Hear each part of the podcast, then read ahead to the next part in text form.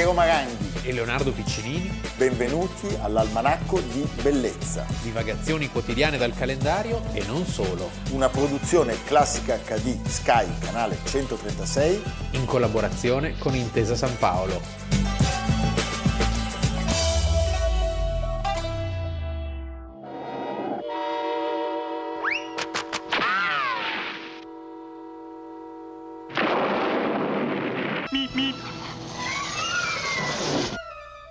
Almanacco di bellezza 10 dicembre, Leonardo Piccinini. Piero Maranghi.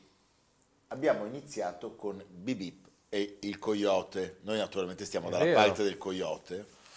In realtà è un escamotage Del cogliote. del coyote perché la dinamite è un elemento centrale nella narrazione di questo Anche nella canzone anarchica. La Dinamite. dinamite.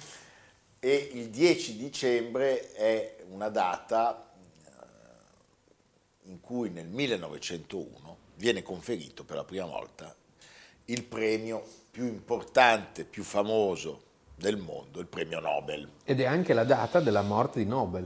Ed è 10 anche dicembre la data. 1896. Certo, viene scelta proprio per questo e da allora vengono assegnati questi premi speciali a coloro che abbiano contribuito al benessere Bello al benessere dell'umanità. dell'umanità in contesti e discipline diverse, la fisica, la chimica, la medicina, la pace, la letteratura e dal 1969 l'economia.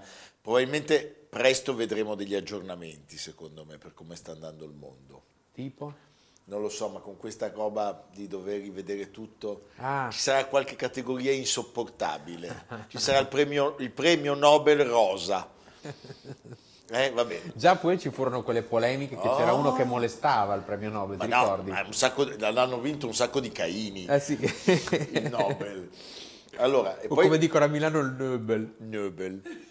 Allora, questi premi vengono consegnati 5 dal re di Svezia a Stoccolma e quello per la pace dal re di Norvegia a Oslo. Anche se c'è chi dice che se i sanremesi fossero stati furbi, il, il premio si poteva tenere a Sanremo. Perché lui è Perché morto- lui gli ultimi anni della sua vita li ha passati in una bellissima villa a Sanremo e lui allargava mano a mano con dei terreni intorno e glieli cedevano volentieri perché i vicini non ne potevano più Non dei ne- suoi esperimenti, eh, perché certo. lui continuò fino all'ultimo A fare, sperimentare a fare esplosioni, cioè perché- il signor Nobel, per Sì. intenderci, è quello che ha inventato la dinamite. Ed è un'invenzione pazzesca quella della dinamite. Siamo nel 1867, l'anno in cui eh, lui brevetta l'esplosivo, mutuando nel nome dal greco dynamis, Dunamis, forza. forza. Ed è una invenzione, eh, non ci riflettiamo mai abbastanza, ma è così importante perché non avremmo avuto la rivoluzione industriale senza la dinamite. C'era un bisogno straordinario di ferro e di acciaio. Prima nelle miniere si andava di piccone oppure si andava con la cosiddetta polvere nera, che però quando, quando bruciava, esplodeva, eh, causava la morte dei minatori. Per cui la dinamite ha avuto una importanza, poi pensa ai trafori, non avremmo avuto le... cioè è stata, è stata un'invenzione pazzesca. Pensa che c'è anche una disciplina che è l'esplosivistica, che è la scienza che studia, Che studia gli esplosivi. Gli esplosivi. E oggi l'esplosivo è usato in tutto, l'airbag. Sì, tutto. Hanno provato in tutti i modi a fare l'airbag senza esplosivo, ma c'è una piccola quantità di esplosivo senza la quale non riesci. Negli aerei, ovunque. Io lo so bene perché, perché- ho sperimentato tutta una serie di airbag nella mia esistenza eh? precaria.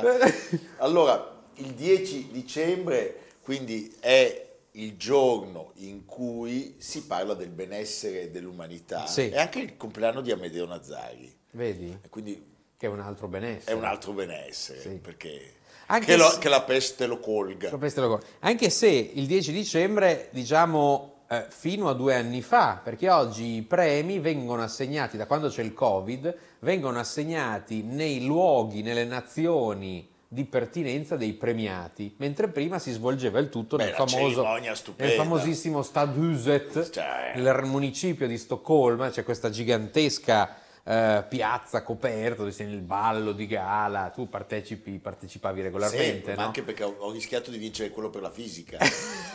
due o tre volte. No, perché la, la, maggiore lievitazione del fisico che l'hai si sia studiata, l'hai studiata. in un breve periodo. Eh? Allora, però c'è un aneddoto interessante. Nobel era nato a Stoccolma il 21 ottobre del 1833, come abbiamo detto è morto a Sanremo in questa splendida villa. E questa storia è una storia probabilmente falsa, ma bellissima, e quindi la raccontiamo. Il 12 aprile del 1888 il petroliere Ludwig Nobel, che era suo fratello, quindi questi facevano soldi a palate, eh. muore di infarto a Cannes. Sempre lì sulla riviera. Eh certo, eravamo uno a Cannes, l'altro a Sanremo. Sì. Secondo me l'altro Nobel ha inventato anche il festival, ma questa è un'altra storia. O il casino. No, no, il festival. Il festival. Lui ha avuto una relazione con Nilla Pizzi, che è vissuta per circa 200 anni. Allora, un giornale francese, il giorno dopo, confondendosi, pubblica un articolo pensando che sia morto Alfred, cioè non il petroliere ma il dinamitardo, e pubblica questo necrologio. Il mercante di morte è morto, il dottor Alfred Nobel che fece fortuna trovando il modo di uccidere più persone possibili, più rapidamente di quanto non si sia mai fatto prima, è morto ieri si dice che Alfred, leggendo questo articolo... Ha un sussulto, ah, è una storia tipo quelle storie di Natale. La redenzione. Christmas Carol, sì, quelle cose... È Scrooge. È Scrooge. È Scrooge. cioè lui dice, bisogna fare qualcosa per riparare a tutti i disastri. Che, che poi non è vero, perché lui voleva fare i trafori, non voleva ammazzare la gente. Ma infatti... E quindi cosa fa? Decide di istituire il premio Nobel. Allora, questa storia lo ripetiamo, probabilmente è una leggenda perché il giornale non è mai stato reperito, però eh, c'è un, un, il testo del suo testamento in cui lui chiarisce molto chiaramente, molto bene, l'intenzione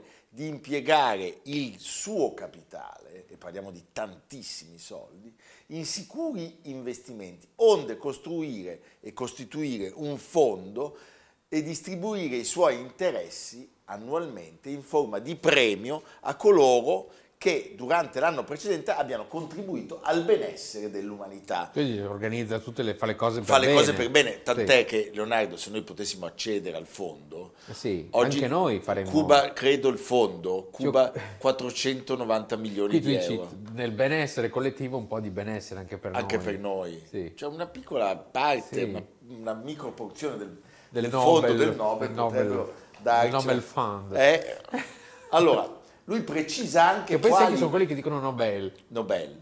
Perché sì. poi Nobel, Nobel è quasi ha vinto il Nobel, Nobel, per la pace. Il Nobel. Il Nobel. È quasi Forse come, perché i francesi. È come il marron e il marron e il bleu. Secondo me perché i francesi l'hanno imposto. Sì, pure come lo Le Nobel. Le Nobel. Eh, ne hanno vinti tanti purtroppo. Questa è una no. cosa che... no, dico nella letteratura, credo che siano in testa. Questa cosa mi fa un po' arrabbiare. Eh Comunque, Nobel precisa anche quali saranno le istituzioni, tutte scandinave, che assegneranno i premi. Allora, sono molti soldi, perché pensate, ne parlavamo poco fa, il patrimonio controllato dalla Fondazione Nobel ammontava 5 anni fa a 4.065 miliardi di corone. Cubiamo circa 400 milioni di euro. Leonardo, facciamo un viaggetto su a Stoccolma. Sì, eh? perfetto. Andiamo lì.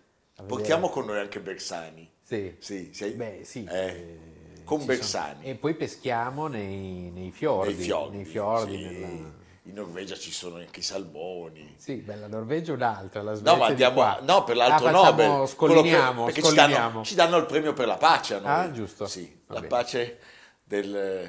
Di, di che cosa?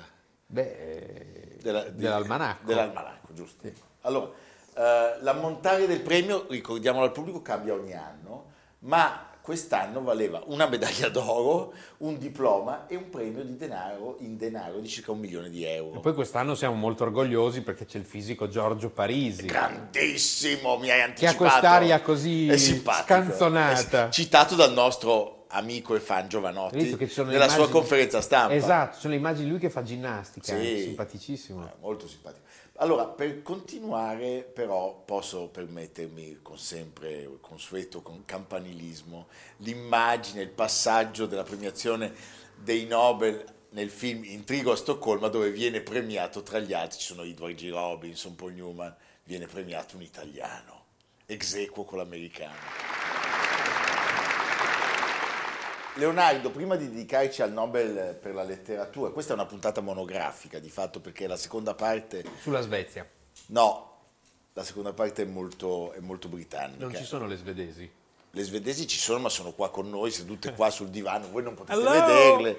Ci sono anche, ogni tanto passano anche le sorelle Kessler, Come si dice che non sono svedesi. Le, le Kessler che Come cos'erano? Erano tedesche? Come si parla? Eh? Bidiri, bidiri, bidiri. Va bene, scusate, altro. Scusateci, svedesi all'ascolto, siete numerosi, perdonateci. Sì, poi i maschi hanno delle bistecche, se ti prendono a ceffoni. Allora, eh, parleremo del premio Nobel per la letteratura nella seconda parte e parleremo di un vincitore in particolare.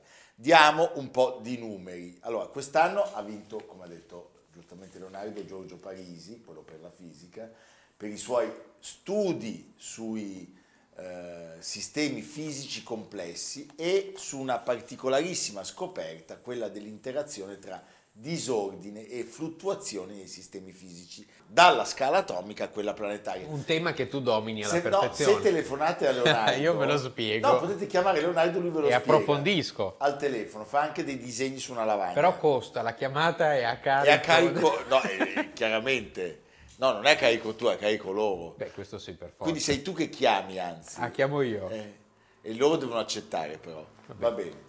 Allora, Parisi è il ventunesimo premio Nobel vinto dall'Italia. Il nostro paese ne ha vinti sei, sei signori, in fisica.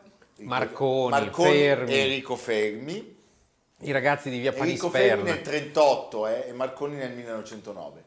Ne ha vinti sei in fisiologia o medicina, e ricordiamo Rita Levi e prima ancora Dulbecco, Dulbecco, simpatico. 1975, sei in letteratura e li citeremo tutti nella seconda parte della- dell'almanacco, anche se li sappiamo chiaramente a memoria, più un Nobel per la pace, Ernesto Teodoro Moneta nel 1907. Non sappiamo, non sappiamo nella maniera più assoluta E moneta. il famoso Ernesto Teodoro, eh? va bene. No, questo però scusami. Possiamo anche controllare. Allora, mentre io vado avanti a parlare degli altri, Leonardo controlla. Sì. Uno per la chimica, Giulio Natta, 1963, gli isotatti, e uno per l'economia, un simpaticissimo signore che ho avuto la fortuna di conoscere e che era veramente una persona affabile e svelto come il diavolo, questi occhietti che correvano, Franco Modigliani, 1985. Allora, nella speciale classifica dei paesi più premiati siamo, l'Italia, all'undicesimo posto, lo condividiamo con l'Olanda. Questo un po' mi, mi- fa arrabbiare, cioè che l'Olanda abbia gli stessi Nobel dell'Italia, trovo che sia una cosa che ci deve far riflettere. Naturalmente il paese che ne ha vinti di più sono gli Stati Uniti, 389, davanti al Regno Unito. È 100 come le Olimpiadi un po'. Beh, però il Regno Unito nelle Olimpiadi no, No, è poco sopra Stati noi. Uniti sono sempre Stati Uniti primi. sempre primi e questo deve farci riflettere, il terzo paese che ne ha vinti di più dopo USA e Gran Bretagna sono i soliti tedeschi, ne hanno 111. Allora, diciamo, ci sono degli scienziati che tutti conosciamo, Konrad Lorenz, medicina 1973, quello che, Marie- Marie quello- quello che nuotava e parlava con le anatre. Marie Curie lo vince due volte, 1903 per la fisica e 1911 per la chimica. Poi sono i cent'anni del Nobel per la fisica ad Albert Einstein. 1921. Il solito Albert Einstein mi verrebbe da dire Beh, perché certo. Albert Einstein c'è sempre. Sì, secondo me partecipa ancora anche alla cerimonia. Poi c'è Alexander Fleming, medicina 1945. Quello della via, via Fleming. via, via i Fleming, I Fleming. i Fleming, a Roma. Ecco, ricordiamo una cosa, nei, nei Nobel tecnico-scientifici non c'è polemica e non c'è dibattito, in realtà c'è ferocissimo tra di loro, ma non è una cosa che tocca, diciamo, il grande pubblico. Che nessuno ci capisce. mm, Quelli che vengono sempre contestati e che provocano non poche polemiche sono due, letteratura, perché la gente compra i libri e quindi E per la pace. e per la pace. Se facessero anche il, il premio Nobel, Fu molto contestato quello da Arafat, sì, enormemente. Per Kissinger. andare dall'altra parte, Kissinger- chi- sai che Kissinger l'ha ritirato l'anno del golpe in Cile, cioè l'anno in cui Salvatore Allende è uscito dalla Casa Rosada armato con l'elmetto e ha finito di vivere, con quel messaggio strepitoso alla radio lanciato poco prima di morire, Kissinger ha ritirato il premio Nobel per la pace. Insomma, sono cose che fanno un po' pensare. Cioè, non si contestano quelli di, dati a Sakharov o a, Mar- a Martin Luther King. Anche se Kissinger diceva no contact Sì, between us cioè, and, cioè. and Pinochet. Eh, e Kissinger tra l'altro lo vince col, col vietnamita Le Duc Tho, che però, Ah, sì. che però non lo ritira perché dice io non lo accetto perché in Vietnam in realtà la pace non c'è. No, infatti è andato poi malissimo. È andata malissimo. Arafat lo vince con Peres e, e Simon Peres e Isaac Rabin.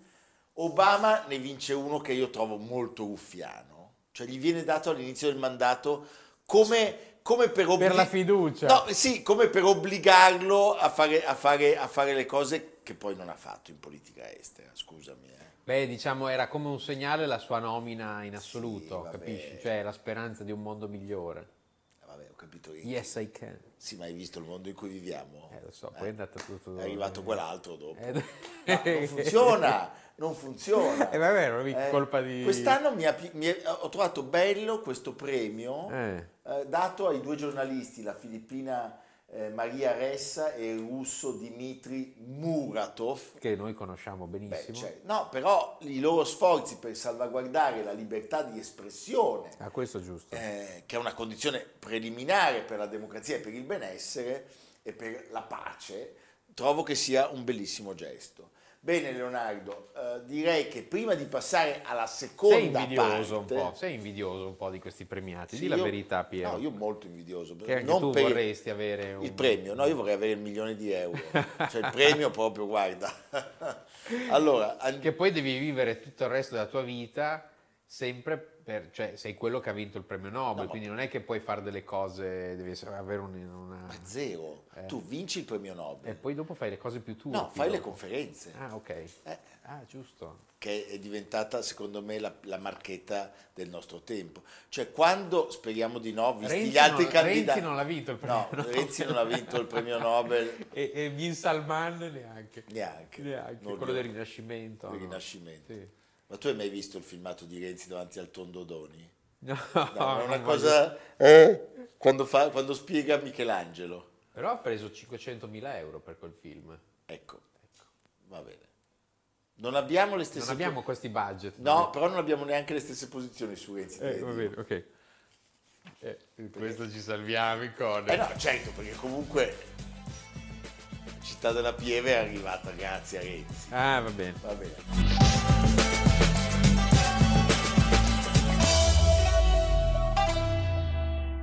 Allora, abbiamo detto che questa è una puntata monografica, cioè il 10 dicembre, il giorno in cui si danno i Nobel. Oggi vogliamo raccontarne uno in particolare che Abbastanza inaspettato. inaspettato che è anche un motivo fondante della nostra grande amicizia. Io un giorno ehm, a Natale, po- poco prima del, del 25, sono andato personalmente a casa di Filippo Daverio, che è stato colui che ha cementato la nostra amicizia e- ed è un amico a cui pensiamo sempre, e gli ho portato i miei anni di guerra, l'edizione integrale di Winston Churchill come regalo di Natale, un'edizione che era stata pubblicata nel- negli anni 50, una bella edizione, non era una cosa principesca e faraonica. E, e quindi direi che questa seconda parte dell'almanacco noi la dedichiamo fin d'ora a Philippe Daverio Giusto. lui, eh, ci sono questi racconti di lui e Jeanne Blanchard che giravano per l'Italia ascoltando, ascoltando gli audio dei discorsi di Churchill e non diciamo in che stato alcolico, guidando, guidando una enorme macchina, Sì. una Saab se non sbaglio, sì. una macchina che Filippo aveva improbabilissima.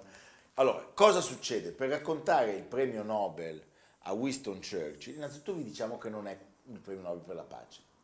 Poi che Winston Churchill avrà avuto sicuramente un secondo nome Perché se no come faceva con le iniziali sulla camicia? Sì, certo, VC non è proprio... È proprio, e tra l'altro è un termine inglese, quindi non ci sono Non ci sono scusanti. scuse. Beh, posso allora raccontare una storia. Oh. No, scusa, sono proprio questi gli anni. Churchill ritorna al potere dopo aver perso le Certo. elezioni immediatamente successive. Lui è primo ministro tra 40 e 45 e tra 51 e 55. In mezzo c'era c'è Attlee, Attlee. dopo c'è Eden. Allora, cosa succede? Un giorno alla Camera dei Lord Churchill entra nel bagno, proprio nel VC. Ah, ecco. È una storia meravigliosa. Entrando vede che su una parete dove ci sono gli urinatori ci sono un po' di laburisti.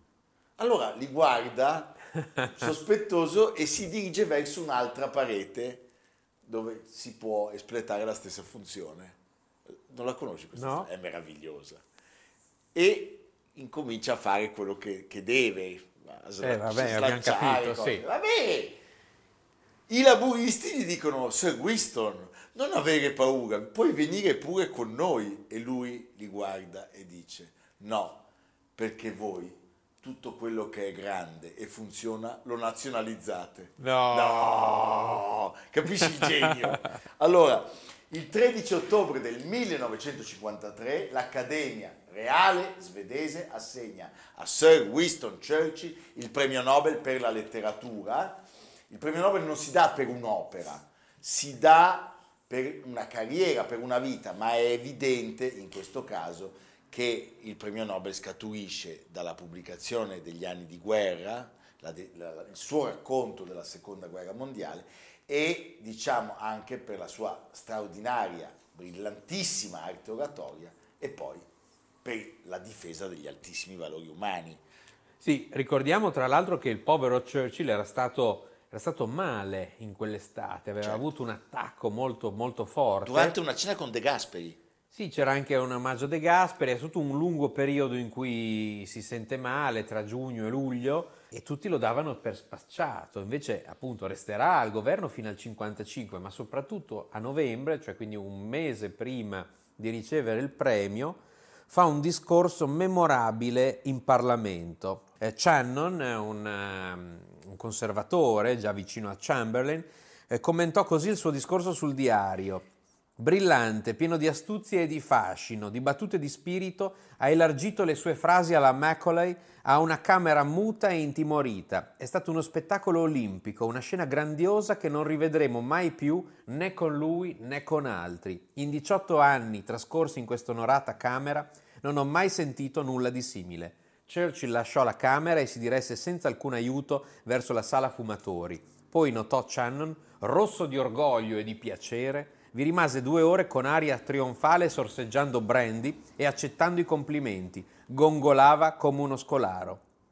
Né Shannon né nessun altro di coloro che si affollarono intorno all'oratore trionfante, scrive Martin Gilbert, si resero conto che si stava riprendendo da un attacco di cuore che aveva indotto gran parte di coloro che gli erano vicini, medici compresi, a pensare che non avrebbe più parlato alla Camera dei Comuni. fantastico. Sì, Fant- Signore, a questo uomo noi dobbiamo tutto, tutto. tutto. Cioè, è una cosa che non va mai dimenticata. Quando si parla di Winston Churchill bisogna sempre ricordarsi della sua fermezza in quel momento, in quell'ora più buia. Dobbiamo sempre ricordarci che se c'è qualcuno che ne abusa, tipo un, un primo ministro che c'era un po' di tempo fa, Quello del, del Recovery Fund, dici? Sì, sì, va bene. Va bene. Allora, raccontiamo cosa succede. Come sempre, questo premio che viene assegnato il 10 di dicembre e annunciato, come abbiamo raccontato prima, ad ottobre, vede vincitore un outsider inaspettato. I favoriti quell'anno erano Hemingway, che l'avrebbe vinto l'anno dopo, Camus, che l'avrebbe vinto nel 57, e il nostro Moravia, che non l'avrebbe mai vinto. Eh, Churchill è il sesto cittadino del Regno Unito a vincere il premio per la letteratura dopo Kipling 1907, Shaw 1925, Galsworthy che lo vince nel 1932, Sì. Eliot non so l'anno, nel 48. nel 48 e, E poi Bertrand Russell Bertrand nel Russell 50. nel 50. Fra i britannici d'adozione e nativi nella perfida Albione, dopo di lui la Gran Bretagna l'ha vinto altre sette volte. Eh, a questo punto vorrei fare un po' di gioco con i numeri, Sì. Leonardo, anche se è abbastanza complicato, perché è sempre difficile stabilire a chi come nazione vada assegnato il premio Nobel per la letteratura, per la letteratura che viene dato a degli scrittori. Cioè, quando tu premi Elias Canetti, per esempio, 1981, 40 anni fa. Lo dai la lingua bulgari. salvata, Sì. lo dai in- cioè lui è nato in Bulgaria, però poi è diventato britannico. Però scriveva in tedesco. scriveva in tedesco. Ma chi lo dà sto premio? eh? Oppure pensa, quest'anno eh, ha vinto il premio eh, questo nome impronunciabile, Abdullah Razak Gurnah. Gugna, lui è nato a Zanzibar e poi si è trasferito in Inghilterra quando aveva 18 anni. Allora lo prende, Cioè, pensa a quelli della... lo diamo alla Tanzania. Pensa a quelli della BioNTech eh, Certo. a Magonza, sai che il caso europeo del- di questi anni è questa, che Magonza sta diventando una città ricchissima grazie alle tasse che la Alle BioNTech paga, Paga. E grazie a due turchi Eh, certo. che però si sono stabiliti in Germania e sono dei giganti della ricerca. Allora, ricordiamo ancora che dal 1901, cioè dal primo anno, hanno vinto il Nobel per la letteratura 118 individui, ci sono solo, mi spiace, 14 donne, i paesi sono 42, la Francia, e io non sono così... No, ma fammi dire, Sì. se mi dicessi nell'Ottocento Eh. potrei capirlo, ma invece nel Novecento non, non è così evidente che debba essere la Francia a stravincere, Vabbè. che ne ha vinti 14, segue la Gran Bretagna e con gli Stati Uniti, parliamo della letteratura, che sono gli unici tra l'altro in doppia cifra. Poi appena sotto ci sono tutti gli altri. Noi ne contiamo Carducci, 6, Grazie a Deledda, grazie a Deledda. Pirandello, Beh. Quasimodo, Montale e Dario Fo. E oltre a Moravia, permettimi almeno di citare Claudio Magris, perché abbiamo sperato tantissimo lo ricevesse, ma, ma purtroppo non è arrivato. Però dobbiamo tornare da dove eravamo partiti. Ricevuta a Oxford la laurea d'onore, De Gasperi è ora nei giardini di Street, dove prosegue i colloqui con Churchill. Questi gli ha già offerto il famoso whisky che il presidente ha bevuto con perplessità, il secondo della sua vita. Egli non parla solo a nome dell'Italia, ma di altri paesi d'Occidente e riceve l'assicurazione che la politica inglese favorisce la comunità europea di difesa. Come tornasse da un breve viaggio, il presidente riapproda a Roma. Lo aspettano subito intense giornate, l'inaugurazione della legislatura, il Consiglio nazionale del suo partito, i lavori per la formazione del nuovo gabinetto. Allora, Churchill quando vince il Nobel ha 79 anni, è tornato a fare il primo ministro e non sta bene, cioè proprio quel 23 giugno a Downing Street eh, del 1953 lui riceve eh, durante una cena in onore di Alcide De Gasperi, Pensa, era classe 1874. pazzesco, pazzesco, eh, viene colpito da un ictus veramente molto, molto pesante, è costretto a un periodo di, di riposo, Ma non lungo. non lungo, perché racconteremo dove era il 10 dicembre quando gli dovevano considerare Sì. il Nobel. Allora, lui eh, ha sempre scritto, c'è la, la monumentale biografia del suo antenato, il duca di Marlborough, Sì. in cui poi lui fa capire, ma con una sottile ironia, che il duca aveva cornificato il re. Ah sì, ma certo, ma infatti il duca di Marlborough è il primo duca di Marlborough, che è il titolo che gli viene riconosciuto Certo. perché siamo nella guerra di successione spagnola, agli inizi del Settecento, re Guglielmo III lo nomina comandante in capo delle truppe in Europa, lui e Eugenio di Savoia insieme vincono la famosa battaglia di Blindheim che diventa Blenheim, Blenheim, in inglese, certo. poi lui costruirà il grande palazzo di Blenheim Palace, che sai che in Inghilterra è l'unico che porta il titolo di Palace, Di Palace. oltre a quelli della corona, Certo. delle- dei, È un, po dei come, è un po' come il duca d'Alba in Spagna. Beh, sì, è un palazzo incredibile, cioè di una dimensione a- della Francia di, del Re Sole. E tra l'altro un palazzo che viene salvato alla fine dell'Ottocento perché il nono, perché stava Duca? cadendo a pezzi, il nono duca sposa Consuelo Vanderbilt. No. E con i soldi d'oltreoceano rimettono a posto Rimettono a- il patrimonio. Ti- Eh, sì, sembra sì, quasi un film di capra. Sì, Eh? sì, sì, sì. E Allora- lui è di questa battaglia di Blenheim, cioè la guerra di successione spagnola, è la Francia contro tutti, perché la Francia voleva la Spagna, no? Il Re Sole tenta il raddoppio. E ce la fa. Ce la fa, Ce la fa però perde, Perde tutti- l'Italia. tutti i possedimenti Sì, della corona l'Inghilterra a un spagnola. certo punto si ritira e quindi verrà criticata molto dagli austriaci e anche dallo stesso Churchill che non perdona questo ritiro dell'Inghilterra. L'Inghilterra alla fine riesce ad avere il controllo sui mari e, e però questa battaglia, dice Churchill, Churchill eh, discendente, modificò l'asse politico del mondo. Tra l'altro questo antenato rispetto a Winston che non era certo bello nel senso Era canonico. bellissimo. Sì, ma nel senso canonico. No, era bellissimo il Duca, il- Il l'antenato. Duca era bellissimo, veniva chiamato il Bel Anglais, aveva già 54 anni, per per l'epoca una, una età considerevole, e l'Islot del Palatinato affermava estasiata di non aver visto mai un uomo più bello, mentre Eugenio di Savoia era piccolino con tutta la... Però bravo, Sì, bravo, però non piaceva. cioè non ha niente a che vedere... l'altro era proprio il No, però Eugenio di. Savoia Sì. non ha niente a che vedere con quelli che abbiamo visto, che, che abbiamo No, avuto dopo noi. Anche se era già un carignano. eh, Sì, quindi no, no, certo. è una- una- una Però scelta- diciamo che poi è rimasto solo Eh. il vino carignano. ecco. Allora, diciamo, lui quando non è più primo ministro scrive questi sei tomi straordinari sulla storia della, della- della- della seconda guerra Lui scrive mondiale. sempre. Nel 1953 aveva pubblicato la sua opera più di 50 anni prima, la prima- il, primo, il primo libro e la sua storia della prima guerra mondiale in cinque volumi era diventata un classico Certo. e quella in sei era appena terminata.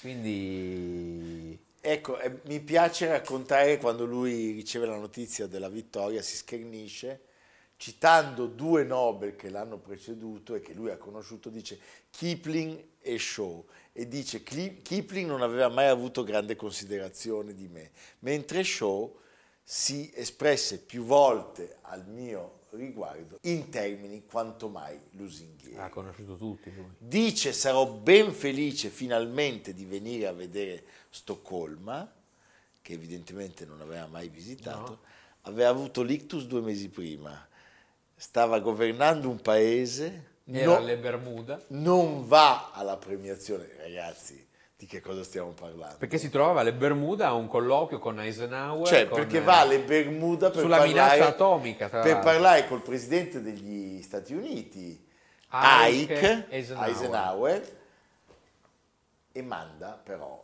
la splendida Clementine, la moglie. Oh my darling, Oh my darling, oh my darling, darling, Clementine. Eh? Beh, lì. meraviglioso. Vediamo un passaggio della premiazione. Lady Churchill, the Swedish Academy expresses its joy at your presence and asks you to convey to Sir Winston a greeting of deep respect.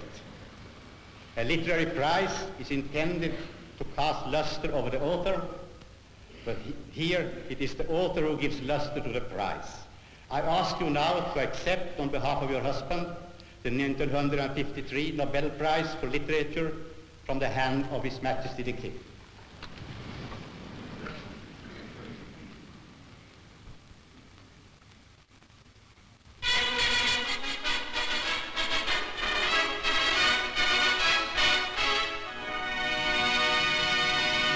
Leonardo, ricordiamo che Almanacco di Bellezza è un podcast, E non solo, Ecco. tanto altro. Tantissimo altro. Stiamo costruendo Fammi finire! un'automobile, C'è l'automobile, c'è il c'è frullatore, il frullatore, c'è il, il- il frangituolo, c'è una vasta gamma di oggetti in merchandising. Sì, ferro da stiro. Ferro da stiro, Ferro da stiro che stira benissimo, eh. Comunque, fammi finire. Allora, l'Almanacco di Bellezza si può ascoltare in podcast su Spotify, Google Podcast e Apple Podcast cercando Intesa San Paolo On Air e poi Almanacco di Bellezza. Oppure sul sito www.gruppointesasanpaolo.com cercando Almanacco di Bellezza Non potete sbagliare. dovete andare in libreria per garantire un radioso futuro a, a lui, a lui, a lui soltanto, e anche ad Amerigo che sta qua dietro, ma voi non vedete. Che ogni tanto piange. Si piange lui, per la gioia di... quando guarda il libro lui piange. Sì. Si commuove. E quindi, dopo tutte le nostre concionate, Leonardo ci porterà... Sul lago Maggiore. No. Però stando comodi sul divano Ah, di casa. Piero Chiara, Luino, la stanza del vescovo, Ugo Tognazzi, meraviglioso. Per l'esattezza Stresa. Stresa e Cannero. Sì, però Ecco, quindi eh, quando di- dico che- Luino perché perché, lui è lombardo. la città natale di, di, ah, di sì, di Piero, Piero Chiara, sì, Chiara, perché lui no? pensa sempre alla sponda, lui la Lombarda, sponda lombarda. che è la sponda povera, lui va soltanto sulle isole, Però realtà- sulle isole dei Borromeo. Però in realtà è sempre, è sempre Lombardia anche quella. Poi noi abbiamo sono- più sole. Sono piemontesi dall'altro ieri. Sì, ma poi noi abbiamo più sole. Sì, ah ok, questo va Loro bene. hanno le ville, Perché è uscita l'edizione restaurata della Stanza del Vescovo, che è un film bellissimo, bellissimo. di Dino Risi, con Ugo Tognazzi, Ornella Muti, Ornella una Muti. splendida Ornella Muti, 22enne. Certo. Ugo Tognazzi interpreta Temistocle Mario Orimbelli. No, La moglie si chiama Cleofe Cleofe, Berlusconi. Cleofe. Ma cosa t'ho fatto Cleofe? Fu un grandissimo successo di Piero Chiara, eh, più di 4 miliardi di incasso, ed è una delle più grandi interpretazioni di Ugo Tognazzi. Sì, stupendo. Un film anche molto Ma scollacciato poi, in certi momenti. sì, ma poi Chiara nel cinema è come le sorelle Tamanti, Sì, eh? Funziona, funziona. venga a prendere un caffè da noi. È mancato da poco suo figlio che era molto simpatico, Mar- Molto Marco, carino, Marco molto Chiara, carino, carino vero, eh? Sì. Vero? Bene, allora va benissimo rivedersi l'immenso Ugo Tognazzi nella stanza del vescovo, oppure, rile- Restaurato. oppure rileggere Piero Chiara, Esatto. oppure tutte e due. E anche andare in barca sul E lago. comprare l'almanacco di bellezza. Cosa Andare si pesca barca- sul lago? Beh, noi, noi peschiamo i lavarelli, i persici e poi io in omaggio al nostro numero uno ogni tanto pesco anche le nutrie e le mangio. sì, l'abbiamo capito. e questo è un messaggio che solo lui può comprendere. Solo lui. Va bene, viva, ci vediamo domani. A domani. Almanacco di bellezza a cura di Piero Maranghi e Leonardo Piccini. Con Lucia Simioni, Samantha Chiodini, Silvia Corbetta, Jacopo Ghilardotti, Paolo Faroni, Stefano Puppini. Realizzato da Amerigo Daveri, Domenico Catano, Luigi Consolandi, Simone Manganello, Valentino Puppini. Una produzione classica HD, Sky Canale 136 in collaborazione con Intesa San Paolo.